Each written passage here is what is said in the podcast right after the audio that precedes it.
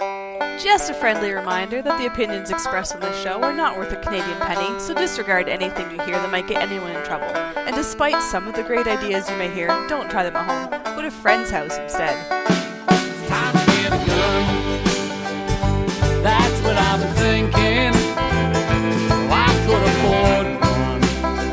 And if I did just a little less drinking, time to put something between me and the sun.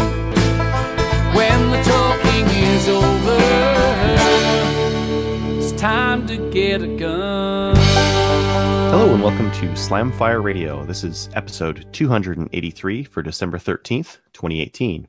I am one of your hosts, Adriel, Hey, I'm another one of your hosts, Kelly. and uh, we're missing a couple people here. Yeah, they Uh, build. Yeah. Well, Matthew was uh, was being the school Santa for for his school. Uh, they must have been like he must have been Hard at up. the bottom of the list because he's a he's a pretty uh, he's not exactly a, a big jolly Santa Claus, is he? no, he's the No. skinniest and and least gray and the youngest Santa Claus they probably could have found. Hmm. Yeah. Um, whereas Trevor, he Trevor found a super valuable hockey I card. thought you were going to say Trevor could have. Oh, uh, no, the, the jolly part it would be a stretch though. yeah, the get off my get off my lap, kid. Get off my lawn. Uh, no, he he actually found a super valuable hockey card, so he's taking it to auction so he can buy more guns. Yeah. Yeah. It's going to get a lot for that one. Mm-hmm. Yeah. Mm, yeah, NHL trading cards.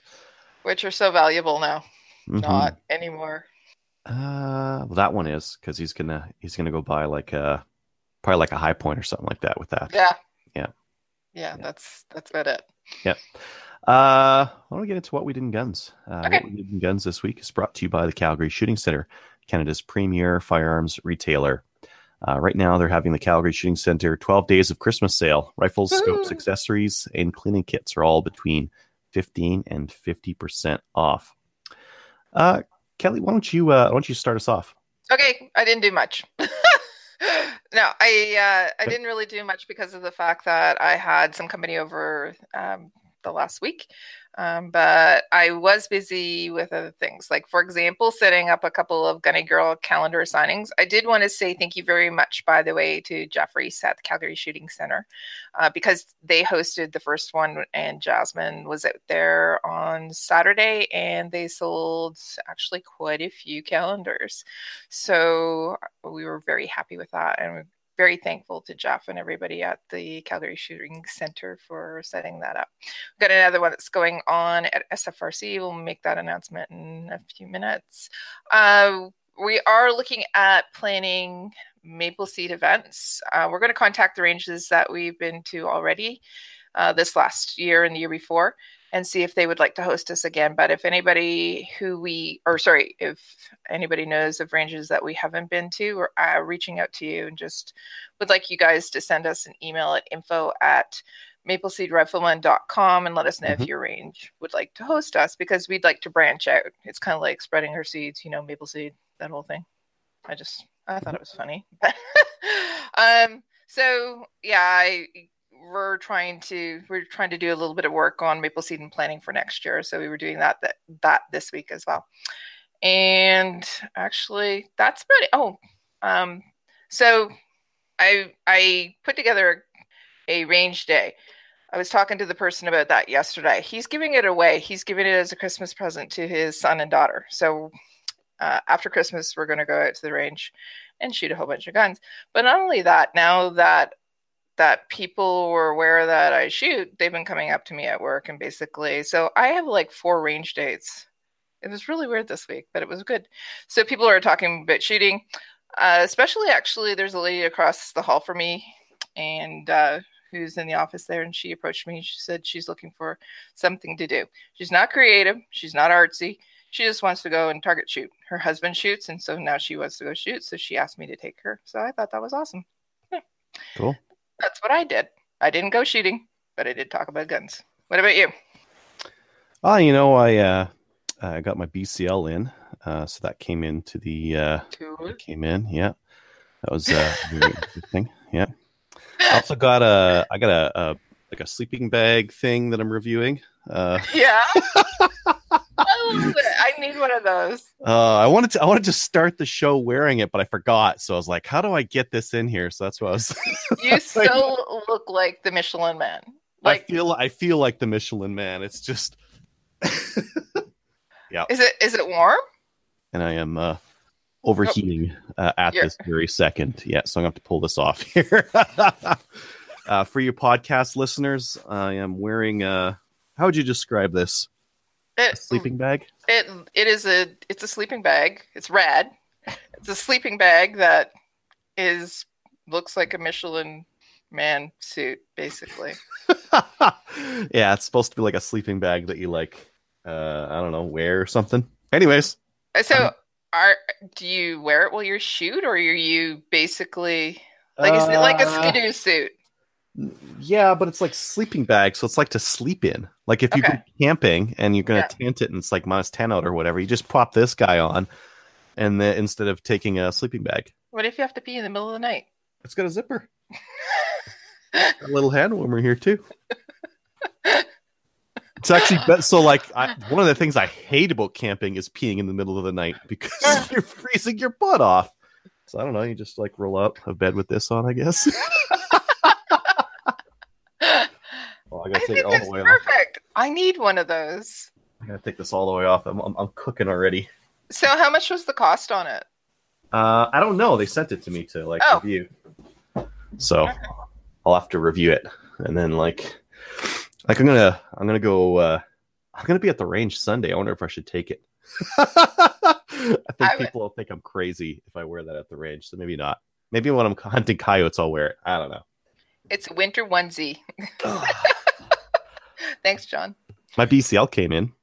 I see. Yeah, That's beautiful. it's uh pretty nice. So this is I think this is a Gen 3. They've they've they've gone through a couple of generations. Uh the first gen had a, a couple of things here and there that Mhm. weren't super, but this one eh, was pretty decent actually.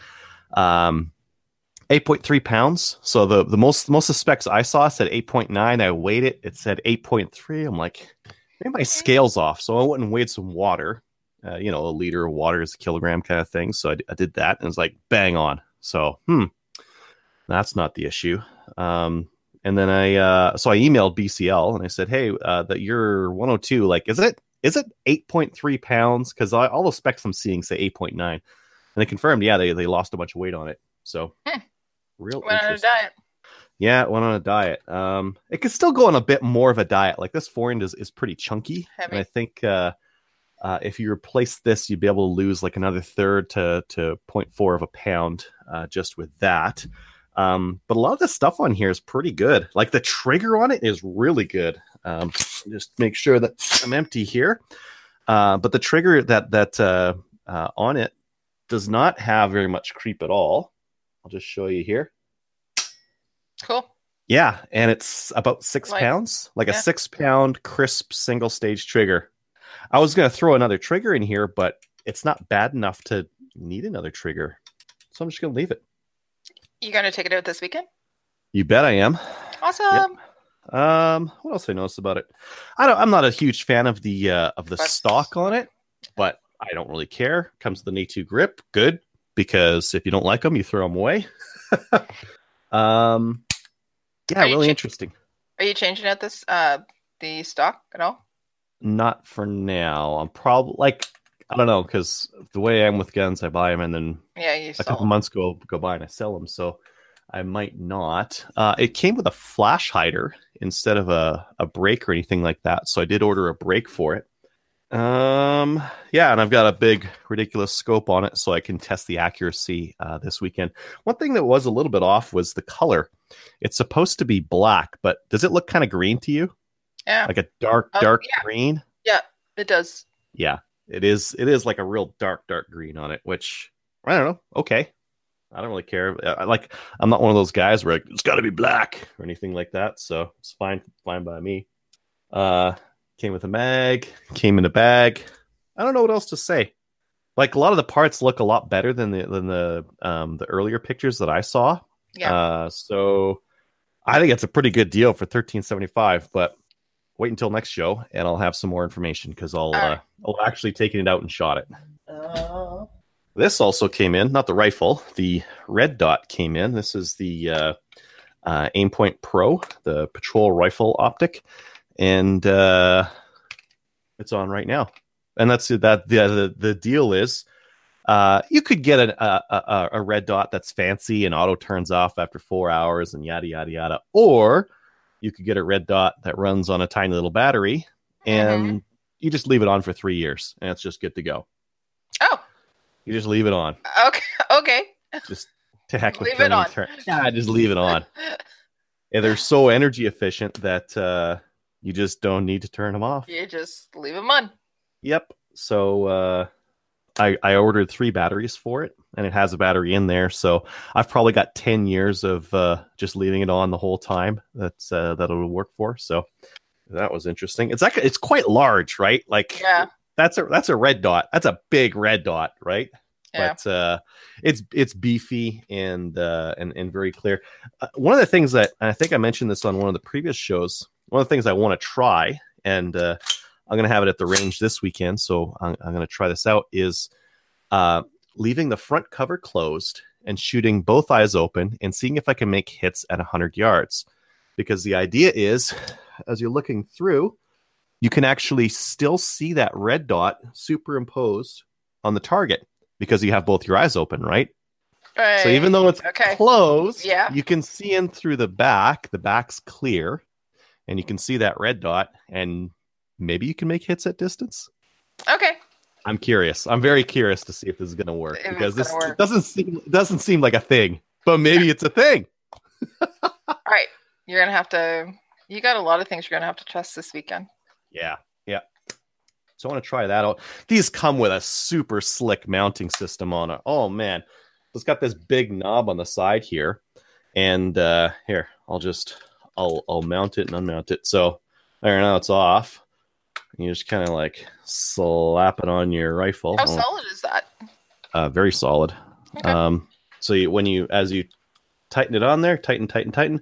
Whoops, let me just push it to the for push it forward as I'm tightening it because you want that recoil lug engaging. It's got like a stepper, not a stepper clutch, a stepper resistor thing here. So you turn it until it Yeah. clicks. One, two, Oh, okay. three. Yeah. And now it's in there and it's good to go. So super easy to take on or off. Um, I mean, I'm not a, I'm not really like a backup iron sight kind of a guy, but you could run a backup iron sight with this thing. And if if you're if Yeah. you were on the wrong day of that three years or four years or whatever, and you didn't change the battery, you could crank this thing off like in no time and just go straight to your to your backup irons. Yeah. I probably won't. I'll probably just leave it. Who cares? It's three years, and you got extra batteries. Yep. Like realistically for a combat rifle i'll probably uh, or sorry a, a competition rifle i'll probably change batteries every two years and just call it a day never have Yep. to think about it right Yep.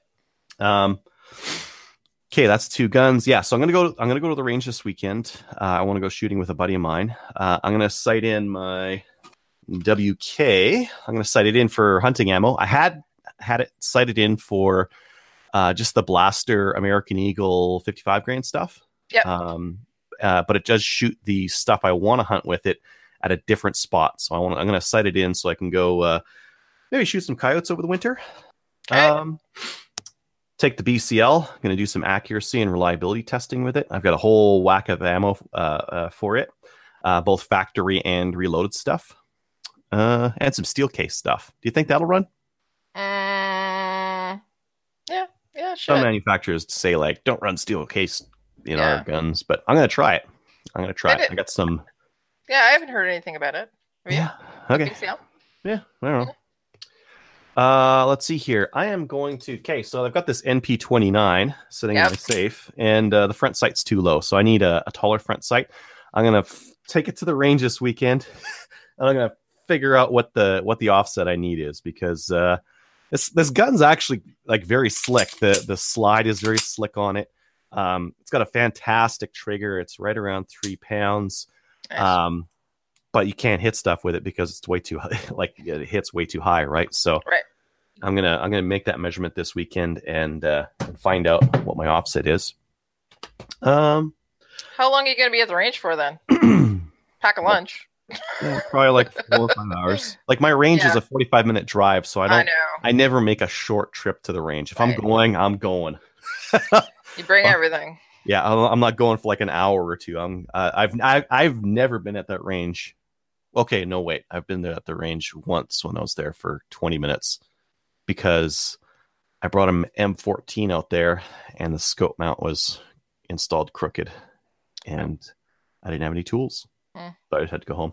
Yeah. Uh, let's see here. I'm going to sight in my, that AR-15 with that Aimpoint Pro, and I'm also going to test the reliability. I've been having reliability issues with that thing, short stroking. Right. I've got that new BCG in there. Yep. I'm hoping this is going to fix it because I'm getting sick and tired of AR-15 problems with. Uh, So if it doesn't, what's the next?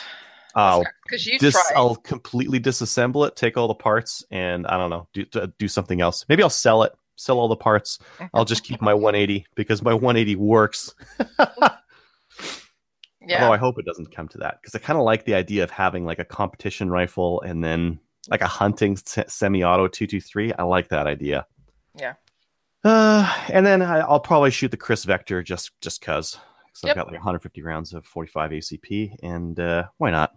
Just hose some some ammo out with it. Should be a right. busy enough. Should be a busy enough Sunday. Yeah, I think that's going to be. You're going to be there for a couple hours. Yeah, At least. Well, the nice thing about like uh, most of what I just talked about is at 100 meters. So I'm going to be able to go to the 100 meter bay, put up a whack of targets, and then shoot one rifle till it's hot, swap it, take another rifle, shoot till it's hot, swap it, and just keep cycling through guns. And so it'll actually uh, be somewhat efficient. uh, why don't we head into upcoming events? Um, you've got this uh, CCFR Gunny Girl one here. Yeah, I do. So the uh, CCFR CCFR 2019 Gunny Girl calendar is out, and what we're going to be doing is we're going to be having a calendar signing at SFRC, which is in Harrowsmith, Ontario. Uh, you can come out and meet Je- uh, Jen and Becky. Uh, they're going to be doing a signing on Sunday, this Sunday, December 15th, and they're going to be there from uh, 11 a.m. to 1 p.m. Uh, yeah, so 11 a.m. to 1 p.m. If you buy a calendar for $20, uh, then you can receive 15% off in store purchases. The discount is only valid on that day, so on this Saturday. Uh, you can get, as I said, you can get 15% off all your in store purchases. So come out, buy the calendar. You're going to support the CCFR women's events. We'd love to see you. I'm going to be there. Jen's going to be there. Becky's going to be there. And everybody will sign your calendars for you. Next, the Canadian Sharpshooter Classic two day sanctioned PRS match uh, at RFMA Alberta at the Rob Furlong Marksmanship Academy uh, near Hanna, Alberta, will be taking place uh, for three days from July 12th to 14th. Uh, July 12th will be sight in and uh, sign in, and uh, will be followed with uh, two days of matches. Expect to shoot 18 to 22 stages. stages will be a mix of prone, modified prone, and barricades with the size of the property. We'll be pu- pushing the steel out there. Expect the average target engagement between six and 900, with some steel at 1,000 to 1,400. This match will be for anyone from the first time shooter and up. Match registration will open February 12th. Cost will be 279 Canadian. This will include a match shirt, lunch Saturday and Sunday, and registration will be through the RFMA website. So, very cool. More uh, more PRS matches. Yeah. So, um, yeah, that's going to be interesting. It's going to be so Rob Furlong he sponsored a stage at the Meaford uh, Long Range Steel Challenge, and so he's going to be doing this. This is the second time he's doing it, I guess. So it's going to be out in Alberta. A lot of people are interested in going. There are going to be people coming up from the U.S., all across the country as well. And I think that they're also looking for sponsorship as well. So you can uh, email them at Canadian Sharpshooters Classic at gmail.com. So if you're looking to sponsor, email them there. And you can also visit their website as well. Registration will be February 12th, though. So I think. Um, uh, I think we'll have some more information on that when it goes live, though. Very cool. 279, not bad for two day match. And they have some serious prizes, like Meaford had nice prizes on the prize table. Yeah. Did I did I talk about like my look look into PRS and now I'm not interested at all in it? I didn't hear that. I was so I was I was I was imagining like, oh man, so all these guys are shooting with bolt guns. ah, Yeah. what if I could get a BCL like, and I could get it to one MOA? What if I could like reload to one MOA? Then I'll run some ten round uh, uh, XCR mags in them. I'll Right. couple them, and I'll just get accuracy through volume. I'll just just lay waste to all those steel targets out there, right? Because there's a bunch of steel targets in it. Yep. Um, and I'll like I'll win based on time and uh, and like a time points thing, and uh, that's not at all how PRS is run No, it's what's not. whatsoever. No, that's not how it works. yeah, No. apparently there's there's a time limit, but Yeah. there's no there's no advantage to finishing fast. No, No, well placed And- shots, but there is there is some advantage some because there are some stages where the time does count. And well, and or you just might not finish, right? You might not finish in time because Right. you're far out. Yeah. Right. So at Meaford, I do know that uh, Ryan Ryan makes the event so that it is something that first time shooters can go to. But what we what I saw when I was ROing a stage was a lot of the newer um, shooters they would time out on a stage where the people who were very seasoned they'd come in they'd finish the stage and they'd have like if it was a 60 second stage they'd finish it in 20 seconds and it'd yeah, Yeah. right so there's they're doing also that a, there's a there's as a well. limit. You can't like there's a limit to how many rounds you send down range. that is correct there is a round count So running a semi and achieving accuracy through volume is volume's not, not going to work not a good idea, No. not the thing to do. no it's Mm. going to be expensive Well, it just won't work because you'll you'll throw your rank like a miss is a miss, right? You have to make your Correct. hits out there. no you're absolutely right Yeah, I can't just bring more mags. just run like a one of them like belt holder and and carry like a couple double uh, blade tech uh, mag pouches or something like that. No, No. so you're not interested huh not a thing. I like shooting under pressure for time, and I like faster. well this would still better. be under pressure for time but it's accuracy but with you know time constraints still and also ammo constraints it's fun don't I'll probably me till you still I'll it. probably still shoot one, probably, okay but it's not hosing like three gun. Man. So why don't you do like a CRPS match first and find out what it is with respect to like a rimfire, right? Because it's cheap and economical, right? I'll and probably then- do that anyways because I've got a bolt twenty two that Yeah, you do. would be fine for That's super accurate and currently holding the top score for Maple Seed, Trevor, right? yeah, just for Trevor, just so, Yeah. just because he's listening. Did you uh, Instagram? He posted something. I showed a picture. It was a historical picture throwback about how we took bets on Trevor and he was going to rage quit. Rem- Mm, yeah, I remember I Do saw you that. remember that? It was a pizza Yeah. box, and everybody, yeah, bet on Saw a the- square. Saw the post too. Yep. Oh, you saw it. Oh and yeah. Then, and then my response, because for those of you who are listening or or watching, Trevor said, "Well, then I I didn't rage quit, and I posted the highest score for a rifleman among podcasters." I said until you know there was Adriel and Arenko and Bolta, and it was so. yeah, it was funny. It was funny at the time. Go visit our Instagram. Still see it. funny now. I know it Mhm. is. All right, All right. well, we headed to the news. Uh, do you got this first one here? Yes, Senator Plett. He is a senator, obviously, Senator Plett. He uh, so uh, C seventy one is being read to the Senate. It passed through the House of Commons and it was um, put over to the Senate. So it is up for its second reading. And he spoke before the Senate with respect to his views on C seventy one. And uh, he actually is somebody who is a firearms right or firearm owner uh, supporter. Uh, he actually, I'll give you something that he posted on Twitter. I'm following him on Twitter as well. So, and then Mhm. I'll go into this. So, he, on Twitter, he posted yesterday gun control advocates like to talk diversively about gun lobby in Canada like it's some kind of fringe special interest group. The fact is that so called gun, gun lobby consists of over 2.2 million law abiding Canadians with government issued gun licenses. So, when you think about that, we get licenses that are issued by the government, we're law abiding. And now we're not fringe, right? We're not these people that are, I mean, most of us aren't free. well, yeah, well, then there's there's still Trevor. yes. So he is a supporter. You'd be surprised the amount of senators that are supporters of firearms owners. Uh, right now, they're, as I said, they're reading it in uh, the Senate, C 71, and it's gone through its second reading. He actually just uh, posted his speech or what he said to what he said in the Senate. He was on the floor, and he basically uh, was very articulate. Uh, he is sympathetic or empathetic about what's happened recent or what's happened recently with uh, firearm related deaths. Um, also, um, December sixth as well, uh, reflecting on that. But at the same time, he's he basically said gun owners in Canada who are legal gun owners aren't the people that you know we need to go after, and C71 isn't going to do what what you're looking for. So. Mm-hmm. It's um it's very well written if anybody wants to actually read through it. It's quite long.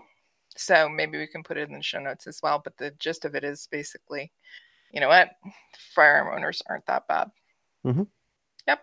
Cool. Yeah. Uh, the next one here Canada's World War II era pistols, dangerously unreliable, but the quest to find a replacement drags on. This is talking about our uh, Hi-Points that uh, our, uh, our army uh, uses right now. Um, it's actually interesting. So the, the, the procurement's been taken forever on on uh, new replacement handguns. Yep. Um, these things are super duper old. These old high uh, uh high powers. And uh, did I say high point or high power? You did, but we were just going to let that pass because Woo! If I yeah, if our if our uh, army was going to war with high points, that'd be that'd be interesting. That'd be another thing. But uh, they're actually uh, going to war with something even more un- unreliable. Actually, uh, from what I hear, that the pistols themselves are usually fine.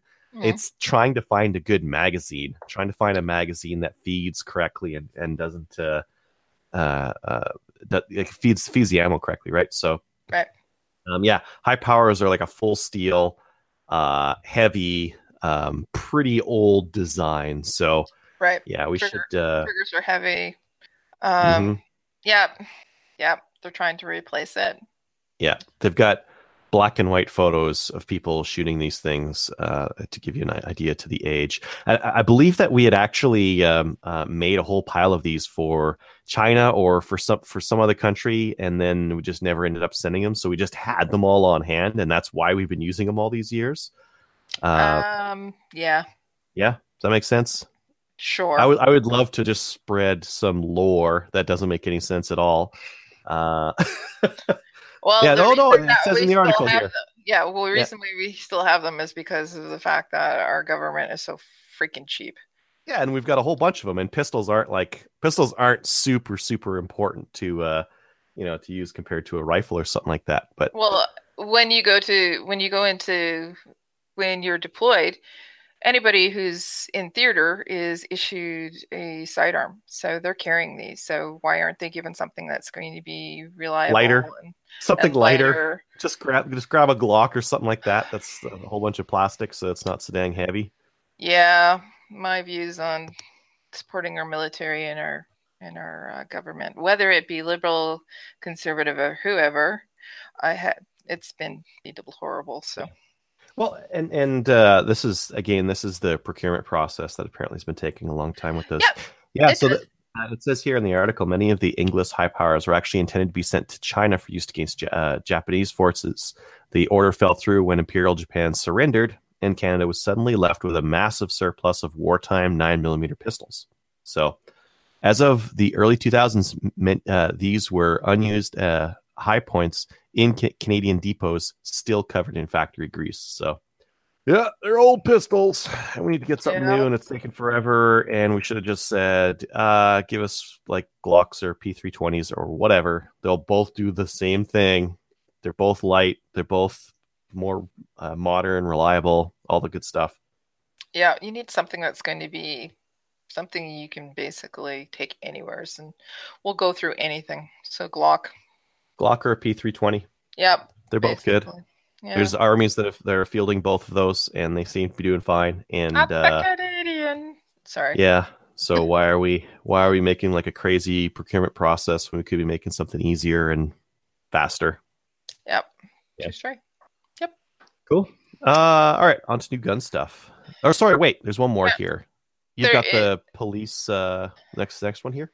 Yeah, so the police they busted a gun manufacturing ring in the Toronto area. So basically what was happening is they found more than 120, so I don't know exactly what more means.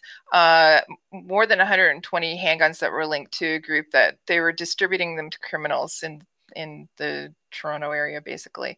They were uh, homemade guns. What they were is they were taking guns that um, they were basically building guns through legally bought uh, parts, and then they were building they were building guns and then they were selling them off. And the guns were being used in criminal activities such as street gangs human trafficking drug uh, drug uh, uh, trafficking uh, and that as well. Um, so basically the firearms didn't have any serial numbers on them and so they weren't traceable that way. Uh, so right now there is basically they 150 charges against 23 people so they seized in total 14 handguns. So this is, I don't know how this reflects on 120, but um, they seized 104, sorry, 14 handguns, six long rifles, and a machine gun, as well as grenade silencers and stun gun and body armor. And I mean, if you uh, if you banned handguns, those handguns wouldn't be in Canada, though. Okay. right. Yeah. no, because none of them were handguns to start with, right? No, they were unserialized. Right, exactly. A lot of uh, 22 conversion uh, handguns. I think I saw on, on the picture yeah. there. Yeah. Yeah. And uh, so they actually, so two people in particular that they um, arrested and charged mostly with, um, and basically they also had they also seized uh, cocaine as well as methamphetamines, heroin, fentanyl, and $85,000 in cash as well as property and four vehicles. It was a sounds drug drug linked then. We should just legalize all the drugs. Do it you would, think? Uh, yeah, just just get rid of these uh, drug gangs. Just legalize them all. Uh, if you want to do fentanyl or whatever, yeah, sure. Go do oh, fentanyl. Yeah. Make a little island. Uh, we'll call it Fentanyl Island, and fentanyl everyone can go there and do all the fentanyl they want to. And uh, they won't be breaking into my car trying to steal the change out of the uh, yeah. the uh, non-existent change out of the change pocket thing, and uh, and doing like general property crime. Just yep. go to go to Fentanyl Island. Do all the fentanyl you want. I've seen movies like that. Escape from New York, something like yeah. that, but fentanyl in there. Just a big yeah. pile of it right in the middle. Right in the you middle. Probably have to put a tent over the top of it so it doesn't blow away or get like rained on. But you should watch uh, if you guys are watching a really good show to watch, watch The Wire. They did that. Fentanyl Island? Ooh. No, it wasn't Fentanyl Island. It was just go and watch The Wire. It's okay. really good. Okay. That's All mine. Right. All right, let's yep. do new gun stuff. Oh, that would stop it. Yeah. Uh yeah, Plain Sight Solutions has some 6 P 6.5 PRC rifles in stock. Now, I just heard of this 6.5 PRC thing today, mm-hmm. and it's real interesting. So, PRS yeah, has a velocity say. limit. you can't you can't do you can't use a, a, round that goes more than 3200 feet per second. Right. Did you know that? No, I didn't. I didn't know that. I didn't know that. So apparently, uh, if you're going to be as gamer as possible, you need a cartridge that goes 3200 FPS and has a huge BC on it because then you can hit stuff down range no problem, right? Right. That's what this cartridge is for. it's called PRC because it's for precision rifles. It's just for PRS. Uh, you can drive like a, a 147 grain uh, 6.5 bullet to 3200 FPS, and that thing won't slow down. Won't slow down for nothing because it's basically like a javelin going through the air. And uh, yeah, burn your barrel out in like a thousand rounds or two or something like that because it's so massively overbore and it's such a long bullet. You're just putting a ton of power behind that thing. You're going to burn the barrel out in no time, but you'll win a match, maybe. Yes, you will. Help. Yeah. And then you'll go visit Ryan Stacy. Yep. You'll have to become very good friends with Ryan Stacy. Just keep, just maybe like a, a barrel subscription is what he needs to do. Barrel a year every two every year. Just get a new barrel in the mail. You have to mail the other one back like Netflix used to be. oh, this one's burned out. Yeah, it's no good anymore. I need another one. and then you have to put at least hundred rounds in that one just to season it. Yeah, and then it's it's already ten percent through its life. yep. Uh, anyways, uh, those things are coming into the country. So if you want to uh, be the gamerist gamer uh, for PRS, take a look at the uh, 6.5 PRC rifles that Plainsight has uh, brought in. Uh, next one here uh, Eagle Hunting Supplies is closing the business down. Yeah, I saw that. They're going to be liquidating everything from December 15th to 31st. Watch their CGN thread. They're going to be pl- uh, putting some prices up there. Fast Toys has the Double Alpha EHP. Oh, it stands for something electronic hearing protection. It's like Yep. the, the lamest product naming ever. It's, it's just exactly what it is electronic hearing protection. it's not like the Bravo or something like that. It's just electronic hearing protection. Uh, they're emuffs. They come with gel cups from the factory. So I saw that, and they also come with a little case and everything. a D ring for uh, Yeah. putting on your belt, kind of a Yep. thing. Yeah. So 118 bucks. mhm. That's not bad. For, But- the gel cups are usually like fifty bucks uh, Yeah. on their own, right? Yeah. Yeah. So, have you tried these at all? No, I just saw them coming in. I don't. I don't actually. I don't run headsets most of the time. I, usually, I, I run uh, earplugs. Okay. I wonder if anybody's always. Is. I wonder if anybody has used these. Hmm. Or Yeah, it's still an alpha, so it can't be. It can't be terrible. Yeah. Yeah. All right. Well, that's enough of that. Why don't we get on to the uh, main topic? Okay. And welcome to the show, Kevin from Range Warrior Accessories. Welcome to the show, Kevin. Thank you very much. So, uh, uh, RWA, I've, I I kind of heard of you guys uh, maybe like a year ago or something like that when you guys were talking about uh, you guys have a whole bunch of stuff for the AR 180B. Um, maybe uh, uh, tell us uh, how you got started. Well, basically, what we started out as we've been a machine shop for 17 years now. And in 2015, when oil kind of took a plunge, we decided to diversify. And I've been a gun guy since I was seven. So we figured why not make gun parts? And the only reason we picked the 180 was because it was kind of uh, a diamond in the rough, non restricted for Canada that was kind of left alone. So we picked up and started running with that.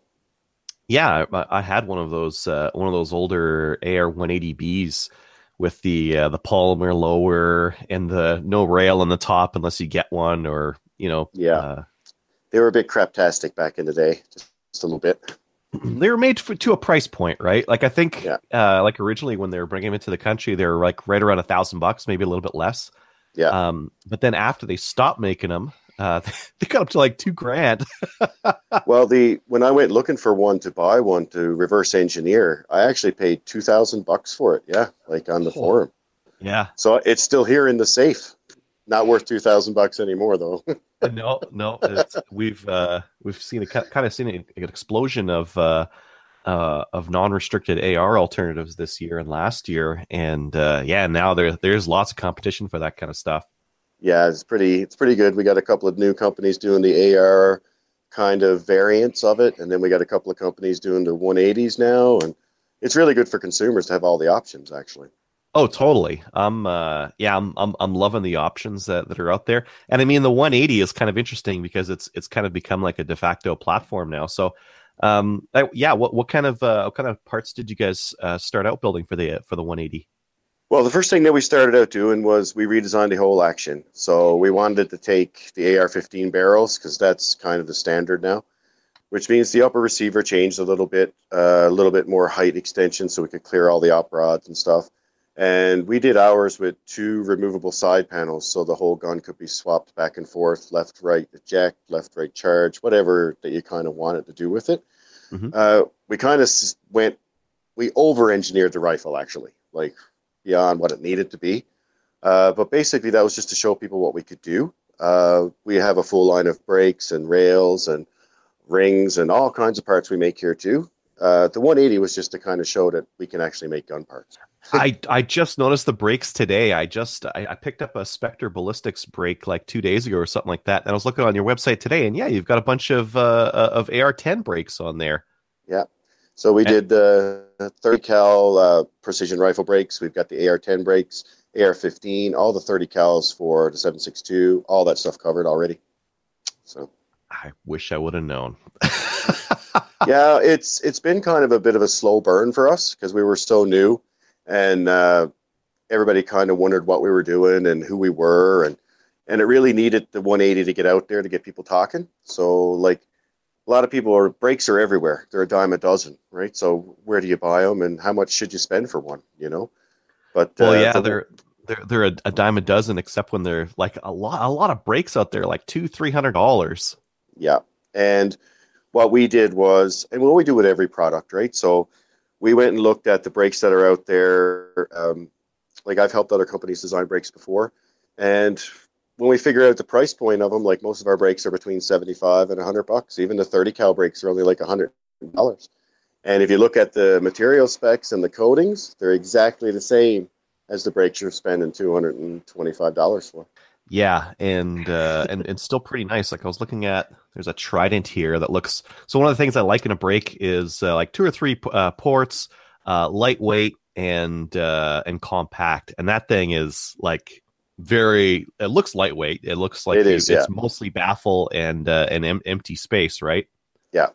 So I mean, a lot of the way that uh, that we did it when we first set it up was we wanted to make things at a price point that guys could afford, and we wanted to kind of give guys a price break on stuff. Uh, so yeah, now all of those prices there, they're even factored in with dealer with dealer points in there.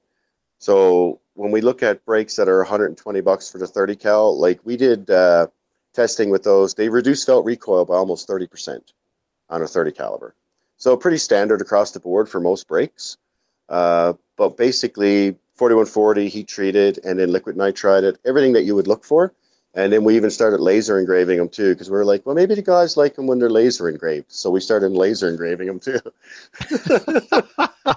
yeah, I see a, a, trend towards uh, more personalization. You see the uh, the Glock back plates that people personalize, or the uh, dust covers on their ARs. So yeah, more more Yeah. personalization is definitely something people are uh, are looking for right now. I like that your brake doesn't it doesn't appear to have any ports on the top. I see a lot of uh, AR brakes where they put they put porting on the top. And then what ends up happening, I, I shoot three guns, so this is this is something I care about. what Yeah. ends up happening when you got ports on the top is you actually drive the muzzle on the thing down instead of like just straight back, right? Well, the thing is, we do have one brake called the Zero G that we put a couple of one eighth ports in the top, Mhm. uh, mostly for stabilization if you're shooting accurately, right? Like, but if you want multiple follow up shots, then yeah, you just want lateral suppression. That's it. Totally. Uh, on top of that, too, a lot of the brakes you see these days with those vertical ports, they mess up your sight picture. When you're getting that flash, sometimes it can mess up your sight picture if you're really rapid firing, right? Yeah, yeah, that's a good point. I didn't think about that. Um, yeah, I mean that's that's that's really cool. Yeah, that's that's a a, a really reasonable price point. So, um, what kind of parts are you guys making for the 180 right now? Right now, we just finished. Uh, well, all the 556, 223 guns are done. Uh, we switched out to IBI for our barrels because we were using U.S. manufactured barrels, those uh, liquid nitrated barrels, Mhm. but they were 3.2 pounds. They uh, they made the gun almost 10 pounds with that barrel. But we went with accuracy first. That's what we were trying to sell. Uh, and then we realized that the gun's a bit heavy, and for like three gun guys, like you don't want to throw around a 10 pound rifle all day. Mhm. So we switched out to IBI with the mid length gas system. Uh, so now that we're partnered up with IBI, all of our barrels on all of our guns from now on will be IBI, IBI barrels.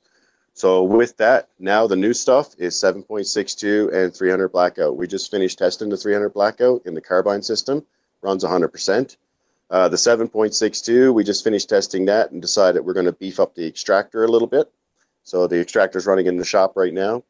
Uh, that's for our rifle. Now, also, there's another rifle on the market. Not sure if you're aware of it, but it's the WK 180C.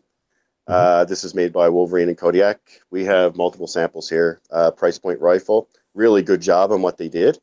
Uh, but uh, just today, we put the 7.62 by 39 upper we made for their gun, and I went down and tested it today. So for the WK 180C, we will also have uh, 7.62, 300 blackout, 6.5 Grendel. Um, uh, yeah, well, there's a whole bunch of stuff coming out. So Ooh, yeah, six five Grendel or the the 762 by 39 would be really interesting in there. yeah, the 7.62 by 39. What what I've done of multiple tests on the 300 blackout versus the 7.62 by 39, kind of equal in performance out to about two or three hundred yards, but uh, the 7.62 is way cheaper to buy. So Yeah, yeah. Well, that's uh, I, I imagine you had to beef up the extractor because it's it's running like typically like steel case, like nasty Yeah. stuff, and yeah, yeah. So what we ended up doing was uh, beefing up the extractor spring, and then we copied the uh, AR10, the the details from the AR10 extractor. So basically, it's an AR15 or AR180B bolt with an AR10 extractor. That's kind of what we did, just to Yeah, give it that'll that work. extra. Pull 'em yeah. Give them a little bit more oomph. That's really cool. So, um, uh, do you have an idea as to the price point you're gonna you're gonna aim for for the uh, 762 by 39 upper?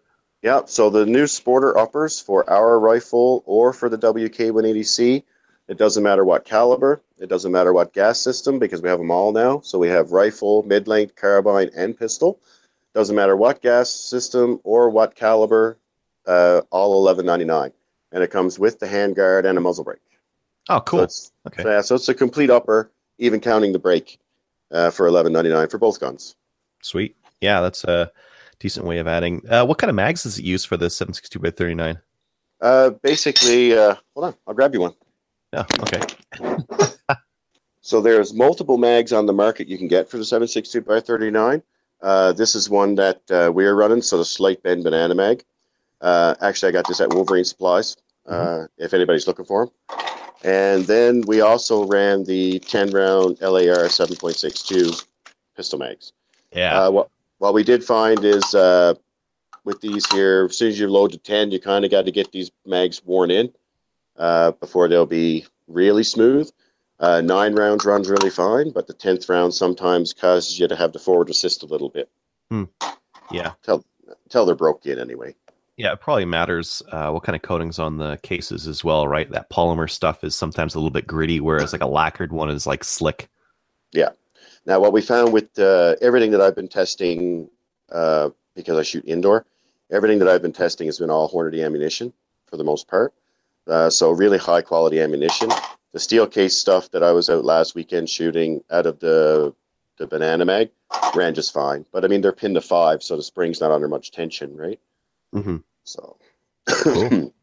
Yeah, so that's that's that's interesting because yeah, there there's got to be what like thousands of those WKs out in the in the market right now. So uh, well, that's the, a, well, we the last numbers I seen, I think they they had sold over two thousand rifles in in the first three months, Mhm. and uh, they're still putting out rifles and catching up with the demand. The people that have pre-bought them, uh, but a lot of the guys that pre-bought their rifle reached out to us and uh, asked if we could probably help out with aftermarket stuff. So. Uh, our bolt release that we made, I designed that. The AR180B never had a bolt release in the original beginning. So I upgraded, made a bolt release. A lot of WK guys are putting our bolt release into their rifle now. Uh, yeah. so I've got of- one. oh, you got one, do you? Yeah, yeah. It's uh, this guy here. Ooh, if my camera would focus, but uh, that that guy right there, right? Yeah, that's the one. So uh, it, it just uh, makes it a little bit more modular. A lot of guys where they wanted the upgrades, and some man, like manufacturers I know wanted to make the upgrades, but we were already making parts for the 180, so it was really easy for us to just transfer over parts. Uh, we've also done the uh, uh, ACR adapter for the WK180 as well, so guys can put the ACR stock on there. Oh, the Uh, thing the thing I really love about that is that it it makes the butt like less chunky on it. Like the 180C has got a, a real squared off back on it. Yeah. And by using that adapter and the ACR stock, it the lines flow into it. I mean, Yeah. for people who care about like what the rifle looks like, right? Well, aesthetics do count in, in for a lot of people, right? So everything what we do because it works out really well for us. These are all things that we were making for our rifle to begin with. So we were making the ACR stock adapter. We in the shop right now is the M4 side folding adapter. It'll take any buffer tube AR stock, and it folds on a 10 degree angle, the same as the ACR stock.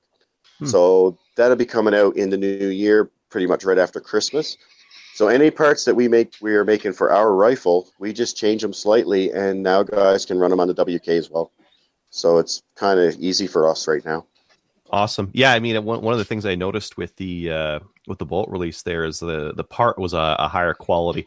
Like the, the WK, they're they're trying to hit a price point, and I think that Yeah. they, they did a great job at that. But uh, yeah, your your part looked uh, a little bit nicer, not so so many sharp edges, um, a little bit smoother, and uh, yeah, it just looked nicer. Well, what they did was, and this is full credit to them, they actually duplicated the original bolt catch for the original 180B.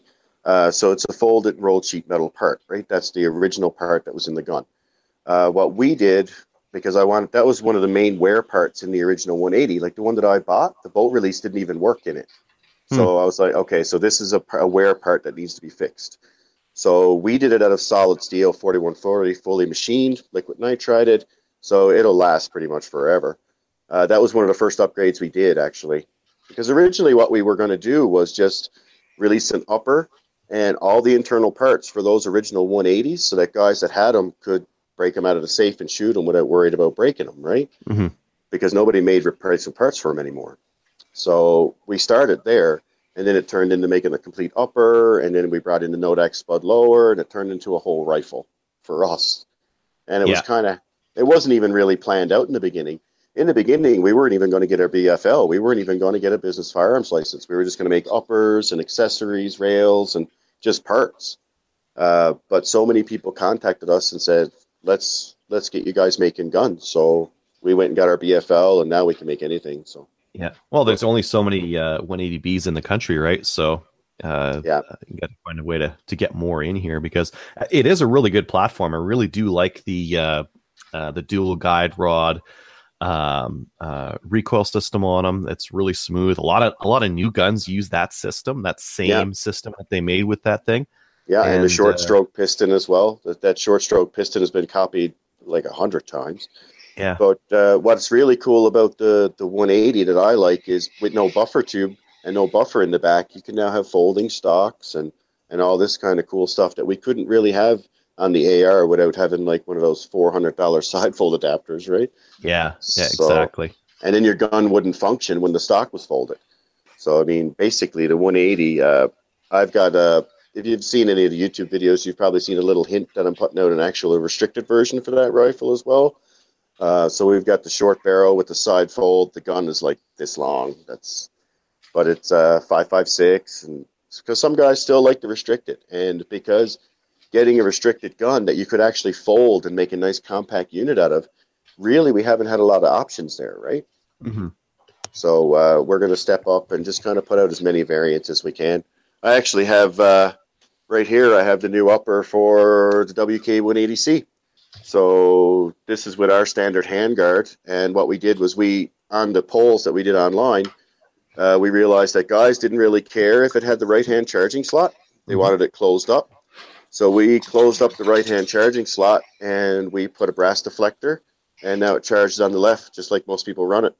Cool. So- yeah, that's how I run mine. And the brass deflector is nice because uh, uh, this one I like doesn't doesn't have one, and uh, you end up getting marks on the receiver unless you throw like a a cover there of some kind, right? So I've just jammed in like some of those ergo M-LOK covers in there. I don't know if they'll stay in there, but I don't know. I've ran into a couple matches and it hasn't come out. The really the really cool thing about how this all evolved was uh, a lot of the stuff that the guys are noticing with their rifles now if they really look at what i did this is why i did it. So first we started out uh, the slot the guide rail inside for the cam pin. I wanted that to be steel because i wanted it to last a long time and it made it easier to machine inside the gun. So that's why the first side panel went on there with the with the guide rail inside Hmm. and then we went down and shot it and shot it. And outside of my gun was all dinged and chipped and marked up. So we were like, well, maybe we'll just do two side panels. Then we can make both of them out of steel and it'll last forever. So then when we started down that path, then it let us make different carriers, different bolts, left hand eject, all kinds of stuff then after that. But Yeah, yeah. Oh, one thing I'm I'm loving about it is uh, the bolt isn't caked in carbon and nasty to clean. It's it's like just don't just don't clean it. Don't worry. Don't even worry about it. yeah, just spray some G96 in there and off to the range you go, right? Yeah. That piston system runs super clean. Yeah, it's Uh, uh, yeah, it's it's such a, a pain with it. Well, actually, I got a uh, an ultrasonic cleaner just so I could get like into the the BCG on a on some of my AR bolts because Yep. it just gets so c- caked up in there. Yeah, especially when you're running the shorter gas systems. Uh, like most guys run the ARs with the short barrel, so they're running a carbine length. You get a lot of crud. If you're running a full length rifle with the rifle system, they don't get quite as dirty. But uh, Mhm. most guys, when you're going restricted, they figure let's just have short barrel. Like, Cool. uh, same with me. Like my all my ARs are 10 and a half and 12 and a half inch barrels. Same thing. Yeah. Well, you might as well. It's restricted anyways, right? Might as well Yeah, run it with a with a fun length barrel, especially if you shoot mostly indoors, right? That's right. Yeah, we can. We're not allowed to take them very many fun places, so it might as well just have as much fun inside as you can, right? Yeah, totally. uh, so what kind of uh, what kind of stuff are you working on for the future? Uh, right now, basically, we got all the uppers and caliber conversions going on. Uh, we've got new rings and rails. There's a couple of secret projects that that we are working on. We kind of have this policy where we don't tell people what we're doing because they tend to get a little bit excited about some things. Um, but there's there is a new bolt gun in the works from us as well. That's about all I can tell you right now. Um, but it's going to be different, and it doesn't exist. No, it's it's a bolt gun that everybody wants, and they don't know they want it yet. So Cool. yeah, Is it is it going to be a bolt gun that takes a mag that's similar to an AR mag, but not quite the same? no, it's a it- actually it's a, it's exactly an AR mag, but We're always hoping someone's going to make a make a mag that's just like an AR mag, but not quite an AR mag, but it fits in an AR. Just just coincidentally, that would be awesome. yeah. Well, see what what really needs to happen is what we're looking at is how to do this so that say if you had an AR-15 that was actually a bolt action AR-15, well, technically you'd be able to run a 30 round mag in that, technically. Mhm. So I don't know how we would be able to reclassify the mags for us to be able to to do that. But uh, right now, the standard 10 round mags is what we're we're focusing on. So. Yeah, I mean those are fine for a bolt as well, right? So, and it'd be uh, a lot of the ideas we're kicking around here. Uh, people ask us if we're ever going to do a handgun. I don't think we're going to do that. Um, mainly because the like handguns are kind of everywhere and they're pretty refined. So, if by the time we get on board with making a new handgun, someone else will have something better out before we get a chance. I would imagine. So, Mhm. but uh, right now, we we do this thing that we call strategic partnership. So there's a lot of companies in Canada right now that are a little bit smaller when it comes to manufacturing, and uh, like they have great ideas, great designs. They just don't have the machine capability behind them to mass produce. Mhm. So we've paired up with a few really good companies in Canada. We're helping. We got projects running for them right now. Uh, we don't usually say because we'll let them say if, if we they want to say that we made the parts for them. Mhm. But uh, we got AR-15s running in the shop right now. We've got Glock parts running in the shop right now. We've got compensators for pistols running in the shop right now. We've got a bunch of different things for other companies just to try to help get parts to market so that we're not such a slave to the US market. That was kind of what we wanted to do.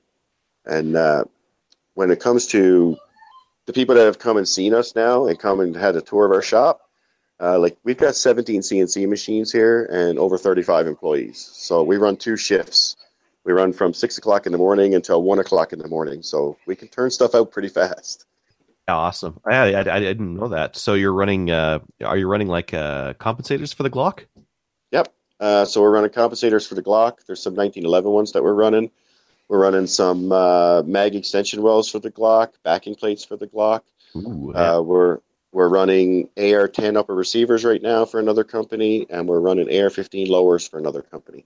So I think these AR-10 upper receivers are somewhere along the lines of an upgrade for the BCL 102. I think, but uh, I can't say for sure because I don't know what they're doing with them. But they're pretty nice, Hmm. like some new stuff, and it's really cool for us because I spend all day designing and doing things and figuring out what we're going to make next, and then someone else comes in, talks with me for half an hour, and gives me something brand new that I've never even thought of to make for them.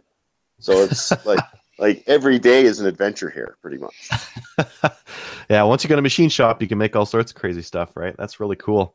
Yeah, I just got a BCL 102. They're uh, the prices are coming down on those, and it's like, oh man, I, I gotta. It's you know, Yeah. they're they're thirteen seventy eight or something like that. But I yeah, I mean, it's think- hard. It's hard to beat for that price, right?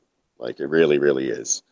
yeah, And exactly. uh, and that was one of the places that uh, we kind of we took it on the chin first when we released our rifle because it was expensive. Like everybody, like our rifle was twenty three fifty out the door, right? Now last year that would have been a very fair price, and nobody would have batted an eyelash at it. Mhm. But uh, this year it took a little while for people to catch on what it was because so many people have picked up uh, making non-restricted instead of AR-15s and stuff like that. where parts are readily available everywhere. Now, when we made the 180, pretty much everything except that strip lower is made right here in the building.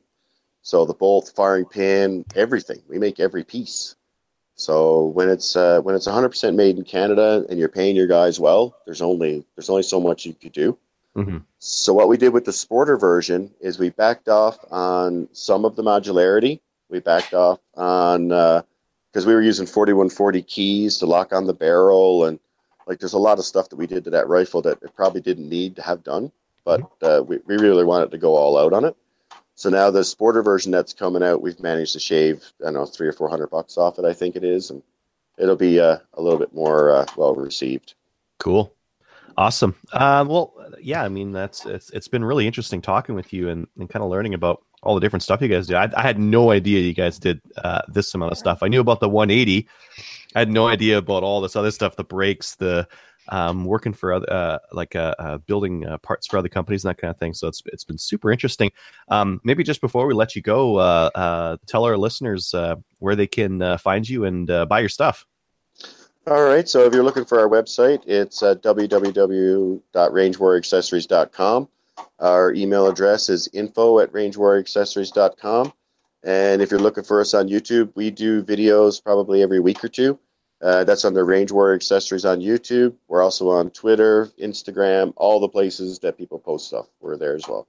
Awesome. I'll uh, I'll make sure to add a link to the uh, show notes to uh, to your website and to your YouTube channel, so our listeners can uh, easily find those. But uh, thanks again for coming on the show and uh, letting us know about all the different stuff that RWA is up to. Thank you very much for having me.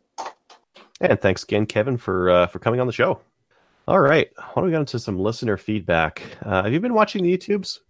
Uh, I have um not a lot on there, but just give me a second.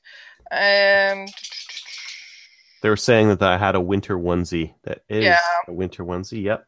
Jeremy Crane is just saying that uh, you know what, the BCL it needs to be black, and Mhm. then he pretended to cough like Trevor. Uh, what else? Uh, Oh, his buddy cut six inches off the uh, Yes. fore end. Yeah, that'll that'll lose some weight. Yep, and that's about it. And then N- uh, NB uh, Mailman, he's just talking about the story that we talked about with them manufacturing firearms. He said they'll probably be locked up maybe a year. Yeah, But- because we are lightening our sentencing for criminals, so they can they they can go out and make 130 guns, and then uh, you know it's it just get a slap on the wrist. And I doubt the Like so how long? How uh, let's make bets now. How long do you think they're going to get for this? if they do, and uh, two years is mandatory time for it, Mhm. or which it used to be five, but it's now two. So if they get anything, it'll probably be two. Oof. So I, oh, I okay. I'll, I'm gonna I'm gonna place my bet. Four years. Four years. No. Two years. So what they did, so okay, 120. They know they've been known to. It's Project Runner that was they were doing this. It was eight months, eight months investigation, 120 firearms, right? So they got 14 pistols, right? That's what they recovered out of 120. Just do the math. There's a lot of pistols out there. Yup. And they were saying that these pistols were selling for $2,500 on the street. Oh, that profit margin.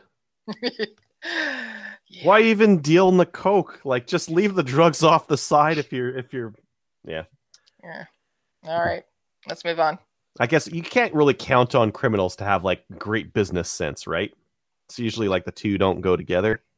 Quite honestly, business sense, yeah, they do. They Hmm. know how much money. They know they math skills are like incredible. Hmm. Believe me. Yeah, Sweet. some of the, they might not be the smartest people, but they know their math. So Yep. All right. Why don't we get All on right. to listener feedback? Listener Okay. feedback is sponsored by Armory DC Gunsmith. Armory DC Gunsmith is a full service gunsmith who specializes in firearms refinishing. They offer is hot bluing, parkerizing, Cerakote finishes, as well as wood refinishing. Check out his online inventory of new and used guns, firearms accessories, optics, and more at dcgunsmith.ca. And I believe that Trevor just got a couple of guns uh, Cerakoted black over there. His NEA and one more that I don't know. Hmm. But anyways, uh, why don't you do this one from John here? Okay, so from John, 10 minutes into the episode, I believe I peed myself a little listening to Trevor describing how to insert the tip into the butt. He goes, gets my vote for the best episode of 2018, John. Sweet. I laughed my ass off as well. I said, "Oh, this is a great episode," but I said, "I I did message you guys, right?" Mhm. I said five minutes in. Oh, you guys need supervision. Some days. Some days we do. Yep. Yep. I'll take the next one here from the other Trevor. I would like to thank Trevor and the Rescoosh Gun Club for keeping me busy this summer, and at the same time, more on the same side, sorry, sane side. Insert joke about Trevor keeping someone sane. Were we supposed to insert a joke there? Were I we think supposed to make one up? That's not how this works. We It's read hard. the email, add Yep. this written, and we add nothing. just, Except for if so it's know, got Trevor. it in, in italics, then we read that too. Yes, Yes, just with an accent. yes. Uh, it has been a challenging six months for me, having been off work with PTSD as well as some other big changes in my life. I am back to work now and it is going well so far. People are a little shocked and concerned when they hear firearms kept me relaxed and reduced my stress. But the fact is, shooting at the range in practice or competition is safe and well controlled. And for me, that's what helped. Also, I'd like to thank the Calgary Shooting Center and all the listeners that donated parts to my STI Spartan 45 build. I really appreciate it, and I am hoping to complete it soon. I've been enjoying the show. Keep it up, and that's all for now. The other Trevor. P.S. You all need to update tre- the Trevor sucks signs to be more specific. I don't know if I should be offended or find it funny half the time. That's true. Mhm. Trevor is a very, very nice guy. And I'm sorry to hear that he's been going through some stuff, but super, um, super nice, super helpful. He was uh, one of the guys that was part of the charity shoot this year. And he Yeah. also built all of those stages as well. So Yeah. I know he, he helped out Trevor quite a bit. Yeah, a lot of work. Uh, Do you want to take this one from Spe- Spencer? Not really, but I will anyways. From Spencer. Spencer's emails are quite long. Yes, but this one's pretty short. So thank you, Spencer. Hey guys, first of all, Merry Christmas if I don't write you again before that. I'm pretty sure my Christmas present will be a Desert Tech MDR in 308. I fell in love with these at the NRA annual meeting here in Atlanta a couple years ago and finally got them uh, out the door this year. I've been looking for a 308 rifle I can use with my 30 cal suppressor on without it ending up a mile long. My current Smith & Wesson AR-10 is a nice gun, but with that heavy can on the end, its balance is terrible and the handling sucks. The MDR is really slick. Is really slick and has gotten good reviews overall. And at uh, $2,300 US, is it ridiculously expensive? The engineering behind it is impressive as well. And from talking with folks who've shot it, it's a really well constructed and accurate firearm. It won't be under the tree until after the first of the year, but I'll send some impressions when I get it. Also, a couple of side notes. The only CZ P10 shipped in North America so far is the C model, which is the equivalent of the Glock 19. I'm betting Canada only sees the tactical version because of the barrel length restrictions. But without the threaded barrel and extension base pad on the magazine, it's the same size as the Glock 9 or G19 overall, and we'll even use Glock holsters. Hmm. Hmm. The F version Trevor saw at the show is new this year. It's a full size gun that's the same size as the Glock 17. There will also be the S version, which is a baby Glock size. So I'm guessing you guys won't uh, see that one. Here's the link to the article showing all three. We'll post that link in the show notes so everybody can see the three of them. Also, the Apex trigger for the 509 and the FNS, all the parts are metal. As I mentioned, it's a good upgrade, but don't expect miracles. You won't get a Shadow 2 trigger out of it, but it's a good eh, incremental improvement. Best wishes and happy holidays, Spencer. Hey, thanks, Spencer. See, it wasn't that long. I mean, I don't think I would be complaining if I had a 30 cal suppressor on my rifle. I wouldn't. I wouldn't be complaining about how long it is. Wouldn't hear a peep out of me. yeah, I know. I was thinking that as I was reading it. Mm, no. Yeah, but That's what I- with all the good toys. I mean, yeah, if uh, if you could run a suppressor and then a bullpup, yeah, yeah, because then you're not. It's the whole package would be nice and short, right? Yep. Yeah. cool. Yeah. All right. Uh, just a reminder for listeners uh, if you'd like to email in uh, what you would like for Christmas, what you'd like to, to see under the tree in terms of firearms and firearms accessories, uh, send the emails over to slamfireradio at gmail.com. Uh, we don't have any podcast app reviews this week, but uh, Nope. if you want to, go ahead and leave one of those as well. Uh, you can leave those reviews on iTunes or uh, Podbean or Podcatcher or Jack and the Beanstalk or whatever other apps out there that uh, you use for your podcasting. Uh, Kelly, do you have any shoutouts? I do. I have one for Liv. Happy birthday. I know she's probably not listening, but Greg is. So happy birthday. There we go. Uh, Patreon supporters, we have 83 of those. Uh, if you'd like to support us, uh, head on over to patreon.com slash slamfireradio. Uh, you'll get a patch in the mail. Uh, you'll get access to super secret Patreon only episodes. I think we have to do one next week. Yep. And, uh, and you'll help us out with like hosting and that kind of thing. So some of the costs that are associated with uh, putting this show together. Finally, join one or more of the National Firearms Associations, such as the CCFR. Check us out on Gun Owners of Canada. Like us on Facebook, and uh, take someone that uh, take someone from work shooting. Yep. Later. Uh, So if you have any comments or questions for the show, please send an email to slamfireradio at gmail.com. Now go grab a gun and shoot something. in the sun. When the talking is over, it's time to get a gun.